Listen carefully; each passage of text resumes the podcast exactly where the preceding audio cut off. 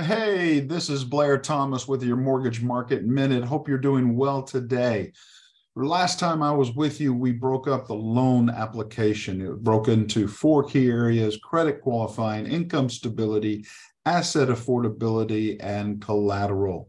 Well, today we're going to jump in and talk about credit qualifying.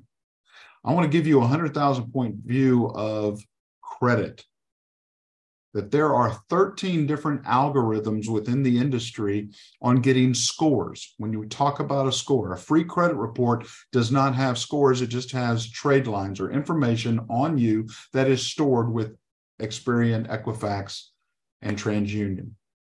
But when I do a card pull, I'm looking for a score to come out. That means I'm using an algorithm to calculate that score.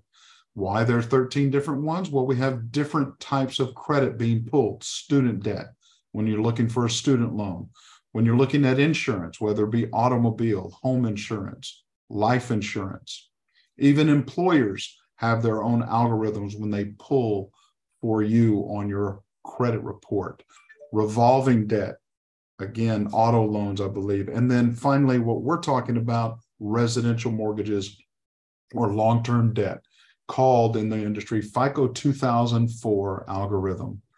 So we get three different scores. Now, the other question you should be asking yourself well, if all the information is the same, why am I getting different scores from different bureaus? Very good question. Uh, most people don't understand this, but every creditor you work with does not report to all three bureaus. Generally, a banking card will report to all three bureaus. A retail credit card only reports to two. So understanding how to best utilize that and being aware of these situations allow you to get better scores. Now, by in the in the, in the industry, we have to use the middle score. We throw out the high, throw out the low, and we use your middle score for your credit score on a loan application. Sometimes you only have two, you don't have a third one.